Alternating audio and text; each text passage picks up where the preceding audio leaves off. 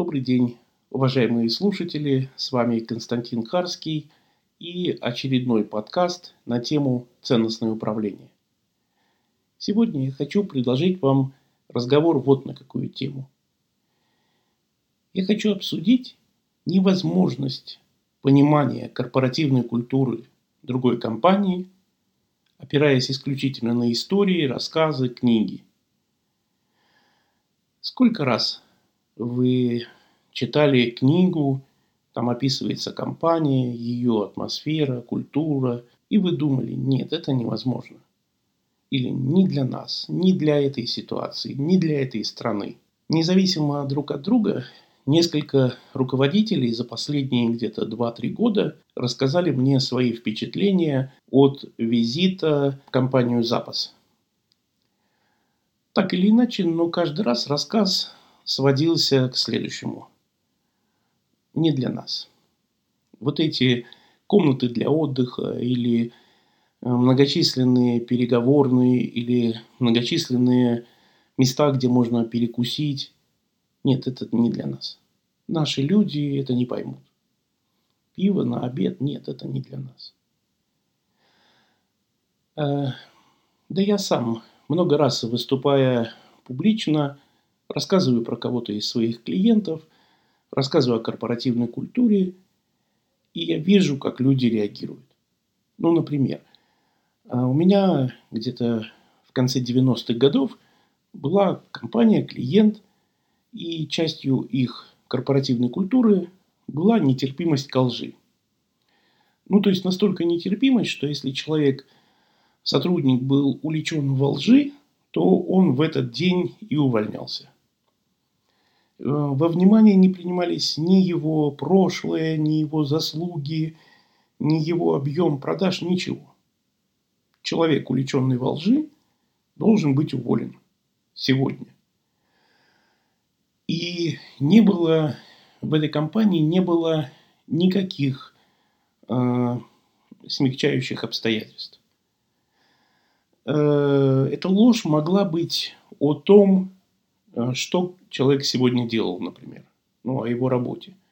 Но даже если он был увлечен во лжи, что он не смотрел какой-то сериал, он сказал, что смотрел, а потом выясняется, что он не смотрел сериал «Моя вторая мама», то он тоже должен быть уволен.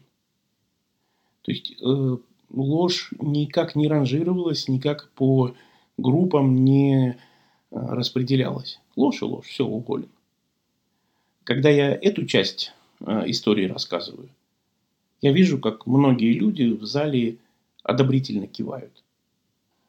А потом я рассказываю, к чему приводит в долгосрочной перспективе нетерпимость к лжи. А вот в этой конкретной компании, я не говорю, что так всегда будет, но вот в этой конкретной компании в долгосрочной перспективе нетерпимость к лжи привела к тому, что люди совершенно спокойно, сотрудники компании – совершенно спокойно закладывают друг друга, стучат друг на друга. Для меня было удивительным даже не то, что они закладывают друг друга, а то, что они делают это не со зла, а просто потому, что так надо, и отношения между ними никак не портились. Они не были сильно дружескими, они были ровными, товарищескими, можно сказать, как, как коллеги они друг к другу относились. Потом один другого закладывает и продолжают относиться точно так же ровно. Вот это для меня было удивительно. И когда я со сцены говорю, что в этой компании сотрудники закладывают друг друга, то есть я просто а, озвучиваю следующий феномен корпоративной культуры.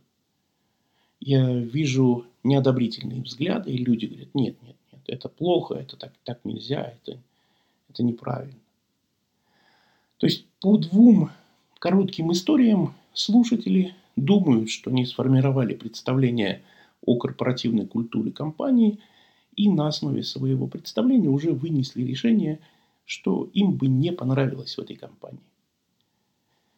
Ну, может быть, и не понравилось. Я, я не могу сейчас точно сказать. Может быть, и не понравилось. Но в этой компании практически не было текучести кадров. те люди, которые принимали эту культуру, те люди, которые принимали эти ценности, традиции, были рады, что они нашли эту компанию, они работали в ней годами, где-то за пять или, мне сейчас сложно сказать, точнее 5-7 лет сотрудничества с этой компанией, я помню, что по собственному желанию, может быть, уволились, ну, может быть, три человека. Помню, одна девушка увольнялась со слезами на глазах, но она ехала к месту службы своего мужа. Муж офицер, получил распределение, и она уезжала вместе с ним. Ну так она не хотела увольняться. Я хочу в этом подкасте сказать вот какую вещь. Когда мы с вами читаем о корпоративной культуре какой-то компании, книге или в статье, когда мы с вами э, слышим докладчика, который рассказывает о своей компании и рассказывает некоторые феномены корпоративной культуры, мы должны понимать, что мы не можем сформировать точный и полный образ этой культуры. У нас какие-то гипотезы возникают, но они очень обманчивые. На одной конференции выступал руководитель, которого я обожаю. Он вышел и сказал, что в нашем колл-центре нет скриптов. 500 человек в зале выдохнули и сказали, как это нет скриптов? Так это ваши сотрудники в колл-центре, значит, э, клиентам всякую фигню несут. Да вы одумайтесь, сделайте скрипты, как же так? Что произошло? Ну, на мой взгляд. Как только слушатели услышали, что в колл-центре нет скриптов, они эту информацию перенесли в свою компанию и ужаснулись. Слушайте, и правильно, что ужаснулись. Это точно, знаете, это означает только одно. В их компании без скриптов нельзя никуда. Нет, нет, нет. Докладчик говорит. У нас в колл-центре нет KPI. И тут же 500 человек в аудитории переносит эту информацию в свой бизнес и говорит, так, как же вы вознаграждаете? Докладчик говорит, а наши сотрудники просто отмечают, что вот они сделали клиента счастливым, и на основе этой информации мы а, их вознаграждаем. И 500 человек в аудитории переносят эту информацию в свой бизнес и понимают, что все сотрудники начнут совершать приписки. Они говорят, нет, что вы, ваши сотрудники наверняка там приписывают себе что они сделали всех счастливыми. Я хочу обратить ваше внимание на простую мысль. Невозможно понять корпоративную культуру другой компании, опираясь исключительно на истории. Вот если вы трудоустроитесь в эту компанию, за пять рабочих дней вы узнаете почти все о компании – и почти все о ее корпоративной культуре. И из истории тоже, конечно. Вам каждый будет рассказывать истории. Но вы узнаете корпоративную культуру из той атмосферы, которая будет окружать вас. Под конец я хочу рассказать одну реальную историю тоже о непознаваемости корпоративной культуры опираясь на рассказы. В одной компании, в компании клиента, я провожу собеседование с директором, а, с техническим директором.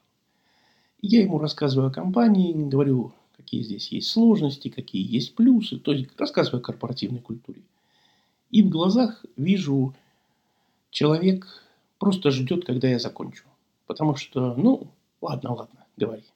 Меня и там пугали, и здесь пугали, и ты меня своими историями не напугаешь. А мне по молодости лет очень хотелось донести до него вот особенность этой компании. Дело было зимой, и в бизнес-центре не очень сильно топили. Ну, откровенно говоря, было холодно. И компания, а компания, надо сказать, такая очень регламентная, очень такая пунктуальная. И в этой компании был регламент – по перемещению обогревательных приборов из одного кабинета в другой по определенному графику. И о наличии этого регламента я знал. И вот человеку, кандидату на должность технического директора, я говорю, вот смотрите, видите, холодно. Бизнес-центр плохо отапливается, старый бизнес-центр, там дырки везде, в окнах, там, в стенах. И поэтому мы создали регламент по перемещению обогревательных приборов. И если, я говорю, я не знаю, какой этот регламент, в какое время принесут обогревательный прибор в переговорную комнату, но если, я посмотрел на часы, если, например, э, в регламенте написано в 17.00 принести прибор сюда, то сейчас поступит, постучит сотрудник и занесет обогревательный прибор. Технический директор с такой легкой ухмылкой качает головой, говорит, да-да, понимаю, конечно, да, конечно, да. И вслух говорит, о, это очень круто, я наконец-то, я так долго хотел работать в компании, где все по правилам, все по регламентам, это прям замечательно, когда выходить на работу. И в это время раздается стук в дверь. Я в шоке. Ну, я же не смотрел регламент, я же не знал, что в 17. Я говорю, да. Заходит сотрудник с обогревательным прибором. Ничего не говорит, ставит прибор, включает в розетку и уходит. Технический директор смотрит на это все с отвисшей нижней челюстью. Потом смотрит на меня и говорит, наверное, я не смогу у вас работать. Я говорю, ну, наверное. И мы прощаемся, он уходит. Я думаю, почему история, даже правдивая история, не показывает человеку всей глубины корпоративной культуры. Мне кажется, потому что слушатель тут же одевает эту историю на себя, примеряет ее на себя. А в реальности не так происходит. В реальности сотрудник приходит в компанию – и, я бы сказал, переодевается в эту корпоративную культуру, в новую корпоративную культуру, принимая ее на себя, ну, в большинстве случаев. Давайте договоримся так. Вот вы снова слышите какую-то историю, вы слышите, что у людей в какой-то компании свободный график, и один из дней они могут э, тратить на самосовершенствование, и они могут сидеть дома и смотреть в окно, или прийти в библиотеку и полистать отраслевую литературу, или бог его знает что еще, или просто выйти на работу и сделать то, что они должны сделать. Вы слышите, что в какой-то компании целый день сотрудник может потратить на собственное развитие. Один вариант – это примерить это на себя и на свою компанию, ужаснуться, понять, что сотрудники просто не будут выходить на работу, будут ходить в кино в это время и вообще про работу думать не будут. А можно задаться таким вопросом. Что такого должно быть в корпоративной культуре, в традициях, в людях, которые там работают, чтобы этот день, который дается на саморазвитие, честно, без контроля, использовался бы по назначению? корпоративную культуру по историям понять нельзя. Если у вас есть другое мнение, поделитесь с ним, мне будет очень интересно узнать. А с вами был Константин Харский и наш подкаст на тему ценностное управление. Мы говорили о том, что корпоративную культуру по историям понять нельзя. До свидания. До новых встреч.